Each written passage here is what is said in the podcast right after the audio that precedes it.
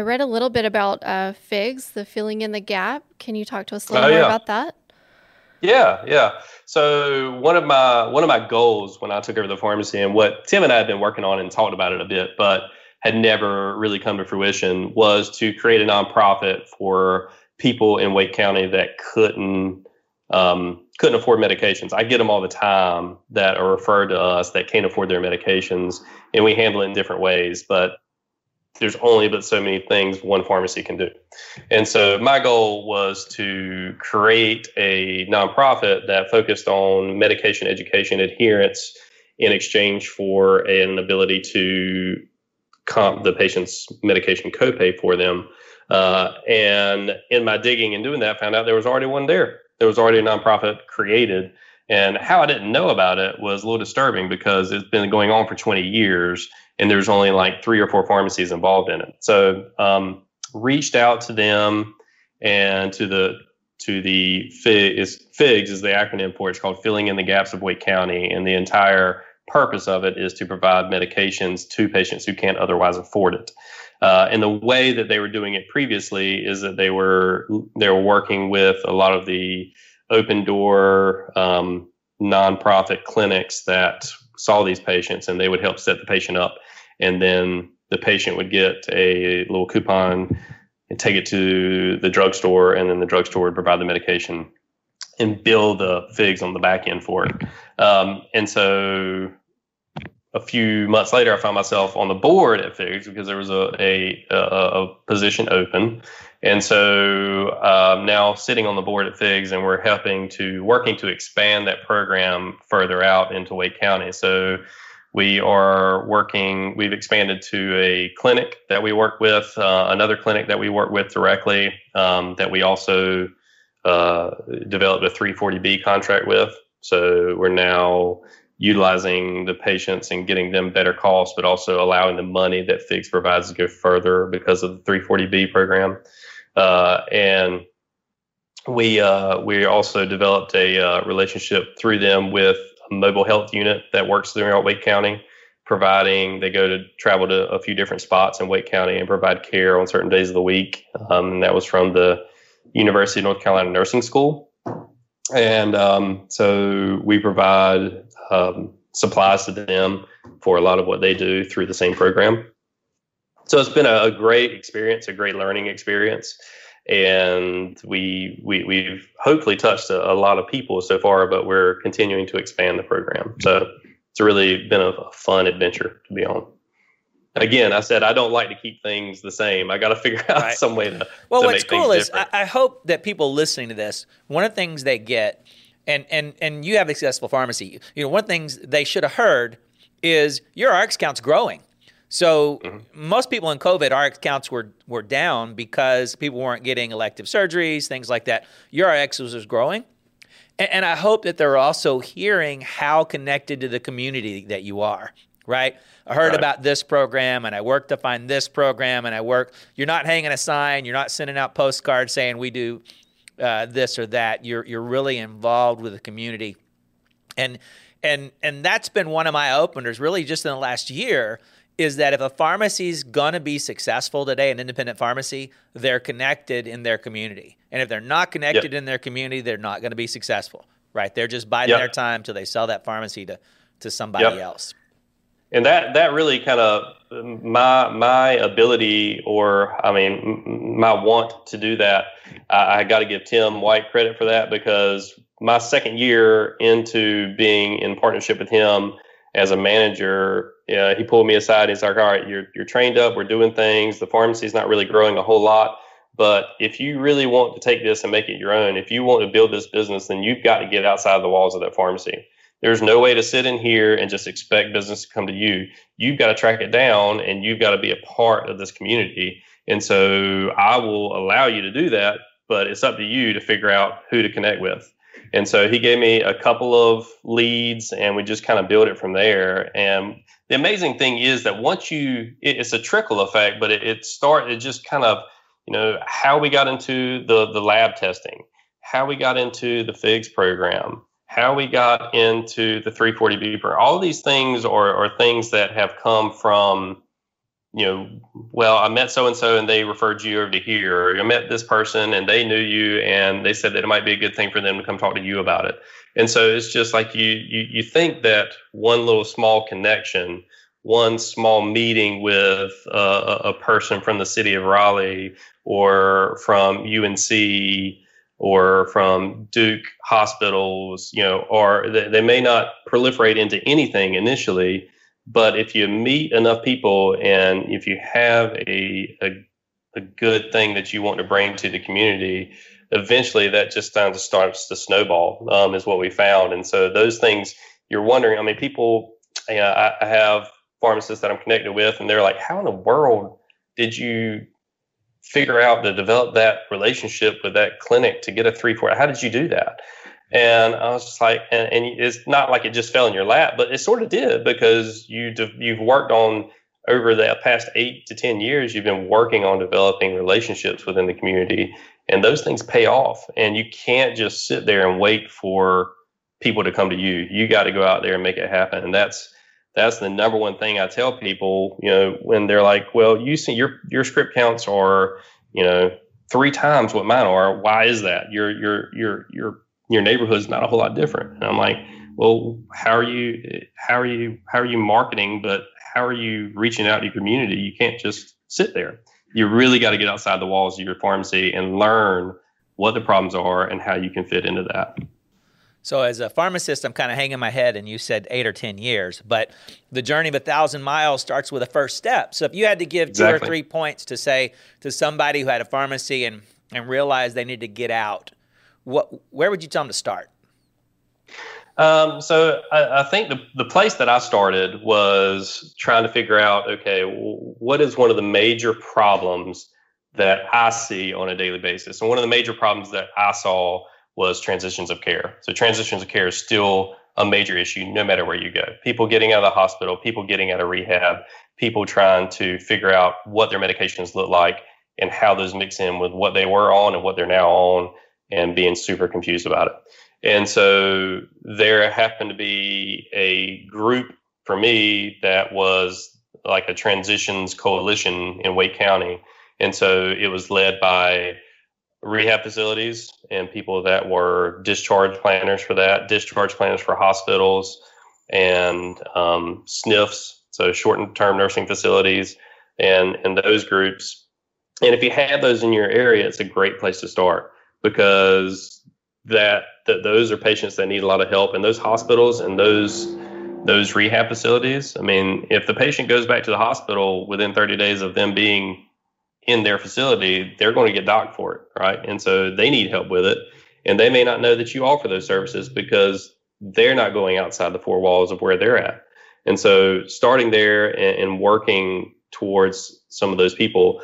Also, you know, finding out from your the, your community, your city council, what are they doing to attack certain problems and where can you fit into that? You know is a great place to go with it. We have several city council members that are customers of ours and we stay up to date on what those needs are. We have a meeting with our with our community group um, in our little five points area of raleigh that kind of addresses a lot of those issues a lot of those issues. Okay well where as a pharmacy do i fit in there? What can i do from that calling your physicians you know calling your pediatricians what are you what are you missing that you can that I can help with? What can I do here? Oh, hey, we got this great adherence packaging program for your elderly patients. You know, can we is there a way that we can work together to figure that out? Is there something that we can do? And you know, a lot I think a lot of pharmacists get frustrated because they put in a ton of time, a ton of energy talking to people and it seems like things never come to fruition. I think the biggest mistake is that you stop you know, when it just takes one connection to really get that going. Um, one connection can make a huge difference for you. And so the journey of a thousand miles starts with one step. You know, and you don't know what step is going to be the one where you where you cash in on on growing your business, but you can't stop. I think is the is the point. No matter how frustrated you can you can change how your approach is, but you can't stop. So, what would be your recommendation for other pharmacists about making those connections? So, I assume you made some of them through the FIGS board. Um, I did. Yep. I made some through the Figs board. I made some just by uh, calling doctors' offices. We have a we have um, prior to COVID, we have a community liaison, so uh, a marketing person who had been a marketing person for UNC Nursing, so she knew how to get into physicians' offices and do that. So we utilized that, and that was very successful. Not in getting the program signed up, but making making physicians aware and making that connection between us and what we're doing and how we can help, and maybe getting us in front of the physician at some point in time for a meeting. Um, was very beneficial. Um, and it's just really keeping your ear to the ground as to what problems are going on in your community and who can you talk to about potentially being uh, a solution, helpful, a helpful solution for those, um, and and just really picking it up and going from there. You just got to pick up the phone, make a call, or go knock on somebody's door um, that that makes those decisions. And a lot of times, you'll get a lot of eyes wide open, like, oh, I didn't know that y'all did that that's pretty cool. Um, and, and that's what we've seen. And sometimes you get them saying, yeah, no, we've tried that. We're not going to do that anymore. And, you know, you get, a, you get that, but you just, you got to keep doing it. So now, now, what you're hearing there is you have to have a story to tell, right? You have you to have a good story You can't tell. call them and tell them, hey, what can we do for you? And they go, well, what do you do? And you go, nothing right? You have to have yep. the med sync. You know, you have you to, have, to have hey, success. We success can sync, transition of care. These are programs we're doing that, that can help. What drove you to go look? I, I see a problem. I know they have those issues too. Let me approach them. And, and did you? And sure. you probably got cut up a little bit just talking to them. I'd imagine, just because sometimes that relationship is really warm, sometimes it's not. Um, uh, but yeah, give us something on that. So so for me, first, I was having trouble personally as a mm-hmm. pharmacy owner. Okay. Understanding the aspects of the pharmacy, other than I'm passionate about it, I love patients, I love patient care. The other side of wholesaler, math of what is your cost of goods, right. uh, those things were challenging for me you know, to understand. And I would sit with several wholesalers, and everyone will tell me why the other person is actually wrong. and I said, "Wow, I've I've been able to figure out a lot of things, but it looks like this is way beyond my comprehension. So what can I do that I have self-control, that I love, that I understand how to get paid?" So that was one thing that I was searching for. But at the same time, the way I took care of patients, whether when I was at CVS or at the independent pharmacy, I always liked to loop their providers back in. Like when I found something, I would always send them a message and say, hey, by the way, did you know this patient is also seeing a psychiatrist and they're prescribing these things? So my my my way of communicating was building friendships. Mm-hmm. So a lot of the providers and I always laugh at the pharmacy. I say, oops, guess what? Doctor so so gave me their cell phone now, so we're in. we're in. You know? so, because they start saying I provide value, mm-hmm. and so a lot of these providers be like, "Hey, here's my cell phone. If you ever need to ask me about my patient, just message me." Mm-hmm. You know, because I was finding things that were critical right? So, so I started bypassing those faxes to a cell phone. Right. And then as pharmacy was getting tough, again, my curiosity. I just asked them, especially those who own their own practices, do they feel how I feel? That they love medicine, but maybe running the medical practice is not what they thought it was going to be. Mm-hmm. So those gave us relationships to communicate. And as I figured they're as stressed as me, I was like, oh, they're as a hot mess as I am. so you know what? Titles mean nothing. Right. These are people. So when I started really understanding the human to human connection, no matter what title you hold, when you run your own business, it's hard. Mm-hmm. Right. So if we can figure out a way to work together and help each other, is what I was looking for. And so when I knew that was an opportunity, I I took it and I said, okay, let's see how we can make our lives better. Yeah, you know, it's funny you're talking about that. And when we talked earlier this week, you said something that I thought was really important. And you're saying that pharmacists right now are focusing on the things they can't do. And your life is kind of focusing on the things that pharmacists can do. And that just kind of feeds into, you know, you found a doctor who felt the same way you did. Cool, let's do something with it. And that doesn't involve DIR fees or poor purchasing or right. selling. Yeah it's things that you guys can control and yeah. things that make a difference in those patients' lives. Yes, because as I was searching, that was the subset of healthcare providers that literally got paid not because of goods, but because right. of services. And the more I learned about their services, I learned about services that they should do, but they don't, or they can't because they don't have time. And when I looked at those services, I said, that's up my alley. I can do those things for you, you know? And then I said, and I would love to do these things, but I also have to stay in business, right? Mm-hmm. So that's the part that I feel a lot of pharmacists and providers get stuck is the friend zone. Now we're friends. The friend zone. I have their cell phone. I love that. How do we make this a business relationship?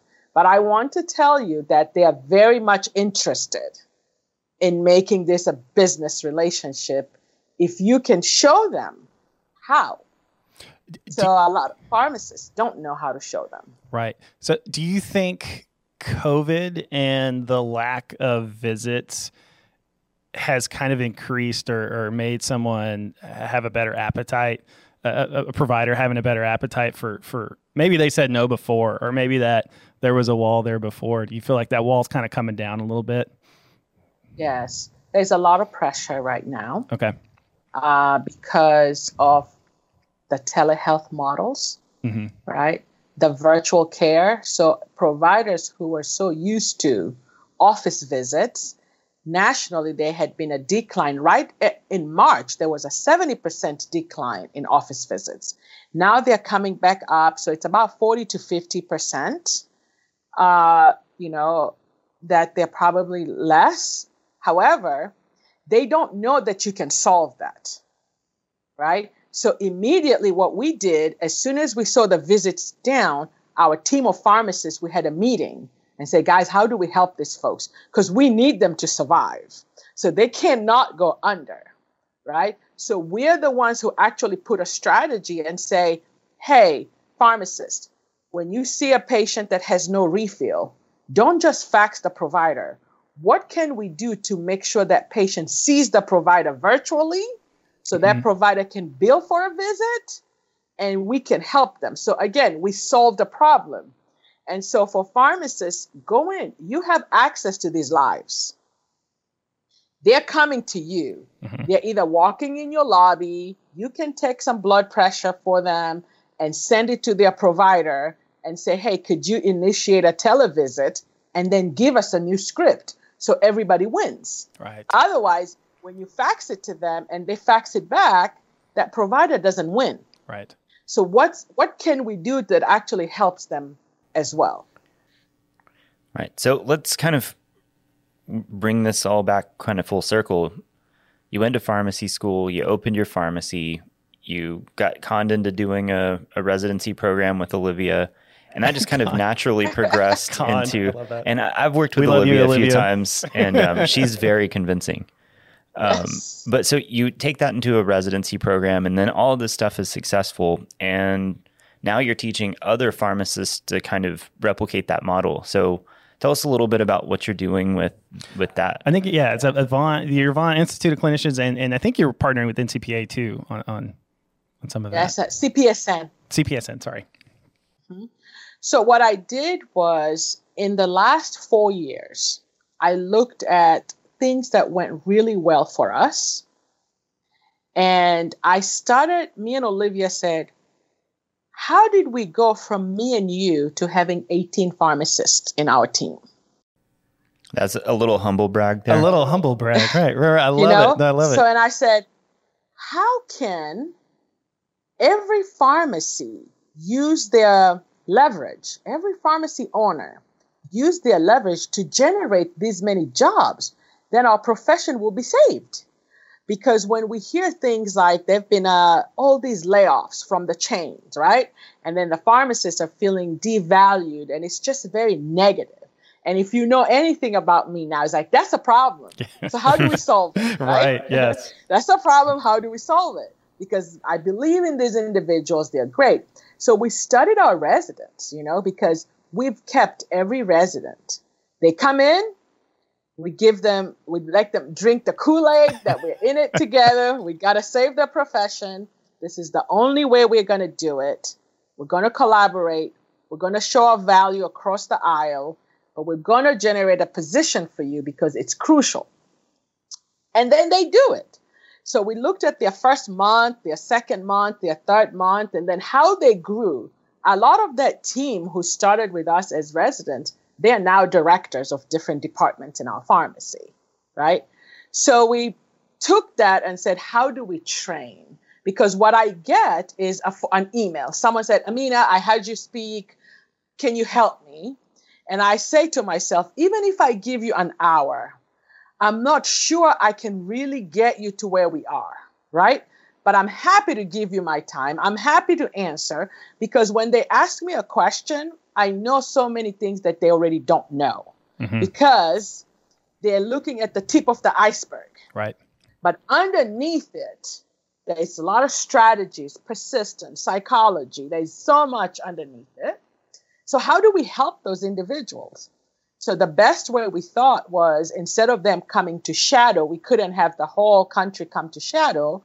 How do we take the pieces and put them in modules? Right? Okay. All our failures into a module. So we started doing that and we did it through Avant for three days. But then we studied because I like, if I'm going to help you, I really want you to succeed. So that's one thing anyone will tell you because I'll stay on top of you. I'll text you. So what did you do? And they say, well, I've been busy. And I say, well, then I need to fire you and you need to bring someone else that can actually do the job because pharmacy owners wear many hats and they don't implement. Mm-hmm. So then we saw from independent pharmacy owners were not successful compared to when we trained consultant pharmacists. And it's simply because the independent pharmacy owners have so much Just going so on. So much going on. Yeah. So much going on. And so they can't really focus. So we're like, okay, how do we help them still? Because they're my tribe. They're, mm-hmm. I know why they did this. I want them to succeed.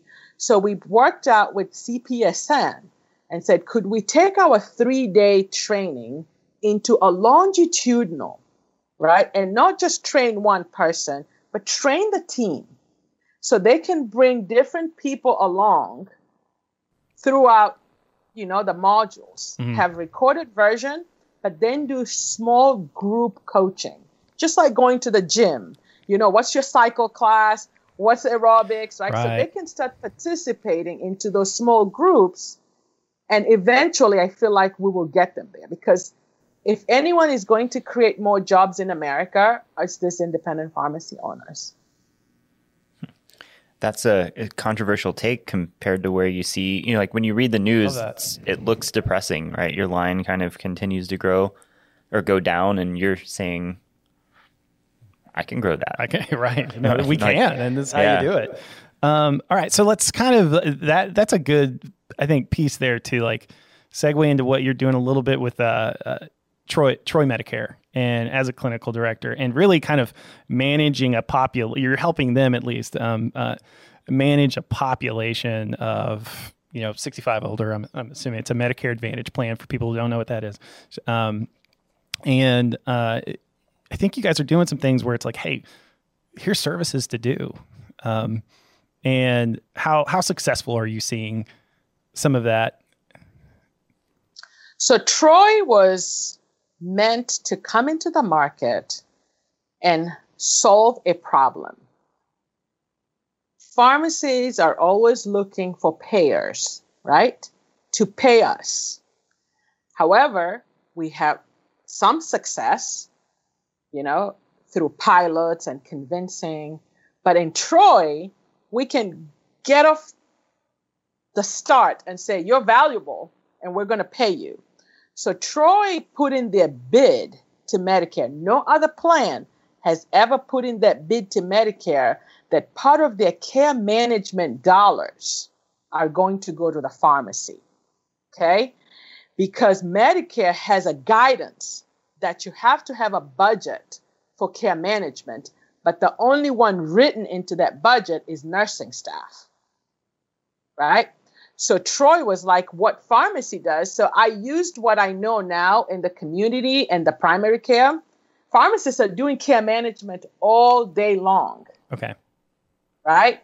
So that's why we were able to say they can get X num- amount per, per member per month, very similar to chronic care management. So we were Right. trying to manage, we we're trying to match chronic care management modules, you know, or a model Mhm. and just pay them. However, to get paid, you have to document. And we are finding that pharmacists, even with here's the money, some of them are not documenting. So now is where I keep saying, what else can we do together as a profession? Is it because now they're intimidate, intimidated to document because of the story I told myself? I'm not clinical. I wasn't Mhm. ready for chronic care management. And that's where I'm really trying to hone into. I really think it's a belief, right? So if by you guys uh, doing these podcasts and showcasing different pharmacies across uh, the country, is hopefully we can keep saying in that messaging, we're just a different specialty, right? We're a community specialty. Love that mindset. So, yeah, you you always kind of talk talk about like a, a, a shift in the mindset, right? I've heard you say something like that before, and um, that that's so true. Now, one thing I do love about that though is, and I'll tell everybody, you didn't. Troy Medicare didn't wait for Rutledge, right? Didn't wait for the didn't wait for legislation to get passed. There, you know, you guys got a group of, you know, I think ownership structures basically mostly independent physicians and independent pharmacies are like, we're going to do this ourselves. We're not we're not waiting on a state law. We're not waiting on a on a Supreme Court verdict. We're we think we're going to put our money where our mouth is and and go manage these patients to make them healthier and, and in a way where this inflated PBM is not not taking it from everyone. Yes, and I've learned a lot. And I really feel that in order for us to solve these problems, we need more than we need the Troy models to come out. Right. You know? So if there Yeah, are need- different people, and I know Troy has been very open to say we've already built it. If someone else out in another state, they have relationships with their with their hospitals and they want to go for it, Let's, Let's help, help them Yeah, get let's help you. Mhm. that's the new market. We're creating a new market space. Right. You know, I I think that's important in a lot of ways. Talking about, you know, if somebody wants to recreate the Troy model in another state, that's being encouraged now. And I think that was even part of where independent pharmacists used to look at the other independent in the in their street down the road or in the city as their competitor instead of looking at them as saying, "Hey, we can work together and make it all better." And we're not competing against each other, we're competing against a model of pharmacy that doesn't work. Yes. And the beauty of Medicare Advantage plans, it can exist in one county, two counties, you know? hmm It can be countywide. So you can get together and look at where your independents are. You got the independent doctors, you got the hospitals, and boom, you can take care of your Medicare patients. Yeah, healthcare It's is the local. hardest thing I've uh, had to learn. It's uh, it's definitely a beast, but it's it's worth a try. I'm that person is like, if it doesn't work, so what? But at least I would never sit here and say, I wish we had tried. Yeah, I wish we would have. Right? Yeah. Mhm. We just have to try it. Yeah. So this is a little tangential, but you know, you you kind of listed some of the things you do, and it seems to fill up more than one full workday. Um, and you know, and you do a lot of stuff within CPA and CPESN, and you know, uh, we work a lot with some of the CPESN and flip the pharmacy groups. And almost universally, when you're talking about getting somebody to change their operational style, the first thing they tell us is, "I don't have time." So, how do you motivate somebody that says, I don't have time, and you're sitting there doing all of that and then some? Uh, it's well, that's my life. What you just described is I don't have time, but so uh, let's start with personally. we we didn't start this yesterday, right? We started. I'll tell you st- another story. I don't know how much time we have, but I'll tell you exactly where our whole pharmacy operation changed and why we decided we need to make time. I had a, it, I was probably two years out of school, so it's been 15, 17 years ago. We we were sitting in the pharmacy. My dad and I happened to both be staffing that day. We heard one of our techs, Bonnie, who's still there today, say, "Yeah, hon, uh, yeah, we, uh, something, something." I said, "Bonnie, what, what just went on there?" And I knew this guy she was talking to. She said, "Well, he brought in this prescription for three HIV medications, and we don't have them." And I told him we'd have it in tomorrow, and he'll be back. I was like, "Okay." So we ordered five thousand dollars worth of HIV meds, which we didn't have. Um, they came in the next day like clockwork, and guess who didn't come in? That guy. Two weeks go by, my dad's yelling at me like, "Send this crap back. We we got five thousand dollars on the shelf. He's never gonna come get it up, pick it up. We know this guy." We sent it back. Two days later, he shows up. We're like, we failed miserably. We didn't call him. We didn't call the, the infectious disease clinic. We did nothing proactive. And so we assigned a technician to him specifically and said, make sure he has what he needs when he needs it. We'll deliver it if we need to. Well, that started working into infectious disease clinic calls that what's going on with so and so because his numbers are real good. We explained the process. We started getting more of theirs. We thought, well, would this work for diabetes? And so we did with diabetes, and that's how we started managing inventory, whatever. And we have evolved to what I was describing earlier. We've got community health workers on staff, wide delivery radius. I mean, we're trying to do as much as we possibly can had a colleague down the road, actually, um, great friend of mine, student of ours that, that worked for us. And we actually opened up a new pharmacy several years ago and he was our pick and we put plugged him in there and he bought the store from us a few years ago. And he's like, I need some help with XYZ. And I was like, you're, you're trying to do too much too quickly, one step at a time. Just pick one thing and start. Once you get good at that, move on to another one. We've, we've worked with hundreds and hundreds of pharmacies on practice transformation through consulting projects or just helping them as a colleague. And the one thing they all try to do is get too far, too fast, too quickly. So just start slow, pick a spot. Usually it's around a metric that's important. And we, we always pick inventory as a good one because if you do it around expensive inventory, everybody sees return on that. And you, it's worth giving a tech a, a, a, patient to follow if they're on something that costs $1,500. You don't want to keep that in stock. You could pay that tech for a long time on that $1,500. Yeah, that's a lot of, you know, a lot of time with, um, installing pharmacy you know people switch into our pharmacy software. You know they they all the time the the, the first week of changing they want to oh we're going to start our medsync program and we're going to he's like no no no no. You need to do what you were doing yesterday today and then you need to get a you need to get a journey. And if you're not doing inventory you need to do it first and then the next. If you don't in medsync you need to get into that. So yeah I, uh, that's a story we tell probably daily to people uh, looking to make changes.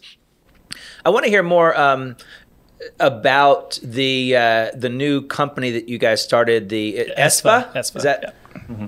Tell tell us yeah. about that. It sounds super interesting. Sounds sound like something we should be working with at Pioneer. So tell us about that. Yeah. So um, being, I mean, y'all have heard a little taste of like I get exposed to a lot of things a lot. My father does too. And, and back to how do you? We hire very well. Um, we have. Uh, We've got former residents and we've got a residency program. We've got great staff, great pharmacists. Um, we we try to build this team atmosphere, which allows me to be able to go out and do some of these other things. So things are in better hands without me being involved a lot of times. But uh, that, that's that's how you get there, which allows me to to um, help wherever I can with some other initiatives. And what we see very often, I mean, really often, is uh, uh, company or a startup or a, um, somebody with a really good idea that says, I want to, I think this is good for community farms. And we see this a lot on CPESN, like, wow, this is great, but it's not fully baked. You know, it, it's not ready to plug and play with community pharmacy or these guys' perception of community pharmacy and what they actually can do is really different than, than what they actually can do. And we found this, there's this space in between great opportunity over here great opportunity for pharmacy, but it's just not ready to get there yet. And so there were so many of these things, and we had had some consulting experience in the past. We really just formed an entity to do those type of projects. But I'll go back to the sniff It has to pass the sniff test, right? It has to be good for community pharmacy practice. Um, we really, um, you know, one of my, this is one of my pet peeves about working with entities, and um, those that are probably watching this podcast have heard this before, but I'm real cautious working with any publicly traded entity that is involved in healthcare. Because if your if your um, allegiance and your responsibility is really on that you know it's all based on that quarterly earnings report and not on the outcomes or the the sustainability of, of whatever you're you're looking at you know i think there's a, a disconnect and a conflict of interest. And so there's there's certain things that we we want to make sure are on board but um, we've got some cool projects going on now with some current clients where we're working with business development. We're testing them out in pharmacies. We're trying to bring opportunities for the pharmacies to not only become experts in a different space, but but have these um, uh, non-traditional revenue streams in their pharmacy. But they need it's like a translator. You know, I've got a, a cousin that's a translator for um, uh, NASA and uh, rocket launches in in, in Russia, uh, and he, it, I, I feel um, when I talk to him a lot, like uh, that's kind of what we are. We're talking to companies that, that have opportunity. We're talking to pharmacies that need opportunity, but sometimes you need somebody to put the pieces together and, and translate the language and the workflow. And so that's what we do. That's what we've been doing with ESFA. Got it. So it's kind of like a skunkworks place, right? You're experimenting, baking some new stuff, and then when it's ready, you launch it. Cool. That's right. That's right. Is that really is is kind of where those clients that are coming to you or, or those opportunities are those around like employer based employer groups like self-funded or fully insured stuff? What what is kind of not to drill not to drill down into this too much but that's kind of yeah. So that that's definitely a focus. Um, we've spent a lot of time building yeah it, it all goes back to translation because I, okay and, and, i don't know how far in the weeds you want to get on the employer side but yeah we've spent a lot of time there. Um, so i'm i'm a a community pharmacist that employs people with a health benefit. You know, one question that is never brought up to me from a broker friend of mine until we we started talking about this that, that sells us our health benefit is it's like here's your deductible, here's the the provider network, here's the hospitals, whatever, here's your copays on the pharmacy benefit. They never say here's who the pharmacy benefit manager is or here's what this benefit here are the restrictions around you know third fill goes to mail mandatory mail that that's not communicated to employers and so we immediately naively went into this market and say, well, we're just going to go in and we're going to replace, this was two or three years ago, we're going to replace the PBM with a transparent PBM partner that we brought on board. Well, then we realized, man, there's so many pieces to this employer world. You know, you've got your, you know, your underwriters, you've got your, you got to, there's always a broker involved. You got the, the TPAs. You, I mean, there, there's so many pieces. Then you got to get the, the medical provider network. So we started building those pieces with different colleagues that we had out there, and we pitched to several employers. Um, CPESN, we've taken, I've, I've been working on the CPESN side to take a lot of these learnings that we've had and try to expand that across the country as well. And, and we've learned several things along the way that A, it's not easy, B, um, the language that's being spoken to the employer is not pharmacy driven language. And when you talk to employers about you know, really for the, the health of your uh, and the benefit of to your employees to lower your cost, it's beneficial for them to use this pharmacy. Most of these employers don't even know what their pharmacy benefit is other than copay or whatever. They don't know about the restricted network that the pharmacy is getting killed on every prescription from this employer. So we're we're targeting consortiums, and this is every hat Trip wears through CPESN, through ESFA, through my pharmacies that we're working with, through my Missouri CPESN network. We're all targeting employers actively right now to replace the current pharmacy benefits but more so embed services into these employer contracts where you know they may lose the first year a little bit or break even but over the course of time they're on the hook for the expense of the the health benefit for their employee they they save money over the the life of this and it creates local partnerships too um, employers are really frustrated right now they're especially frustrated with all this remote care. Their employees are mad because they can't use the local pharmacy and they've got to mail order their prescriptions. And so that messaging is not hard, but building the packages that, that, that's pretty hard. So ESFA can help with that kind of stuff. Um, we've I've actually brought a lot of our ESFA resources and, and helped CPS and some local folks with that as well. Gotcha. So if I'm a pharmacist, I got a, a fairly large employer that's in my population. You know, that's something ESFA can they can reach out to ESFA and go, hey, look, can you can you help me yeah. deliver some type of package to them that that makes sense for them and and, and hopefully establishes a, a much closer working relationship. Yeah, we've dispatched um, uh, a um, like in that situation, dispatch brokers or a, um, a benefit design consultant okay. to those you know those areas that, that they had coverage in. You know, then you get into coverage and regions mm-hmm. and politics, and everybody plays golf with somebody. You know, the, there are a lot of nuances, but yeah, that that's what we would have done in that situation. Gotcha. Hmm. That's cool. I mean, we we see a, a lot of you know like everybody wants to do like the TPA approach and make their custom plan, and um, it's just it's not flip a switch. And we've we started no. looking at that from you know the pioneer side. Right just internally. And it's just you have to plan it like two years out to be effective at it. Yeah. Any advice, long sales cycle. Yeah any advice to us there? Let, us say i mean we're an employer who believes in a pharmacy focused health plan. Uh, today we're we're self-insured for both the health side and the uh, pharmacy side. Um, any advice for us? We have a location in dallas location in shreveport. What would you what advice would you give us as employers yeah, so I would pick apart each piece of that that package. So if it's a package that's pre-made, um, do, you know, like say the whoever your consultant that's building it for you, all the pieces there's savings in most of those pieces. Now the bundle could be put together in a way that you're saving the maximum amount of money as a company, but um, always try to shop that regularly. Yeah, you know, it's funny when before my life at Pioneer, I worked for DaVita, and um, in that renal care, there was always that medical side, and then there was the pharmacy side, and very few people paid attention to the pharmacy side, other than hey, cost went up twelve percent last year. Um, and then my last couple of years there, we worked on an integrated care part, and the whole premise of it was I don't care about the cost of pharmacy, I care about the total cost. And when you look at that as a bundled group, you change the perspective on how everybody looks at do you want to spend five extra dollars on lisinopril or do you want to spend $20,000 on a hospitalization? And that conversation's a no brainer.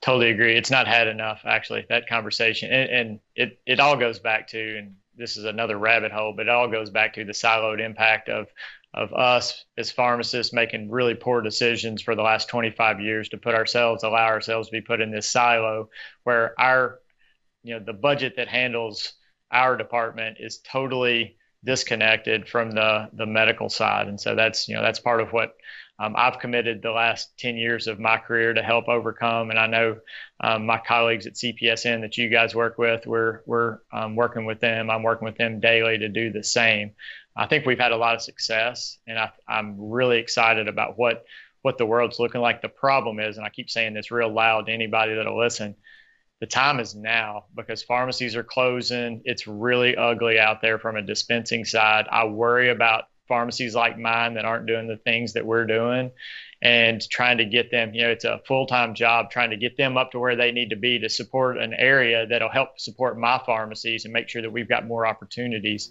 And we're we're behind the eight ball right now. If I'm a pharmacy out there today and I'm like, wow, I want to be like Trip, eh, eh, you know, I need to do more. I just don't know where to start in getting the getting the information, getting the help about you know what to do. Where do I go? There, there are a lot of things, but if I had one recommendation, I would just say get involved with CPESN, Community Pharmacy Enhanced Services Network, in your local network, your local chapter. Like right now, I'm I'm in CPESN Missouri. Um, what I would do is I would sign up. I had this conversation like we we just uh, landed a, a multi-million dollar grant for 11 counties in southeast Missouri, which is where I reside, and we're onboarding pharmacies in 11 counties, which we've been recruiting it for CPESN due to this payer opportunity and and all the a lot of them are in this exact shape and they've asked me the same question. What you do is you you sign up you you get involved with your local chapter because that's your access to all of these things i'm talking about to me. That's your access point. Every CPESN network local network has a network facilitator somebody that is in charge of oversight in the network. In, in the state of missouri it's michaela newell and she does a great job what I do is I'm connecting every one of these guys to Michaela Newell and some of our local luminaries to make sure they're on the email threads. They attend the town halls. If nothing else, when they get home in the evening and they're relaxing, they watch one of the recordings.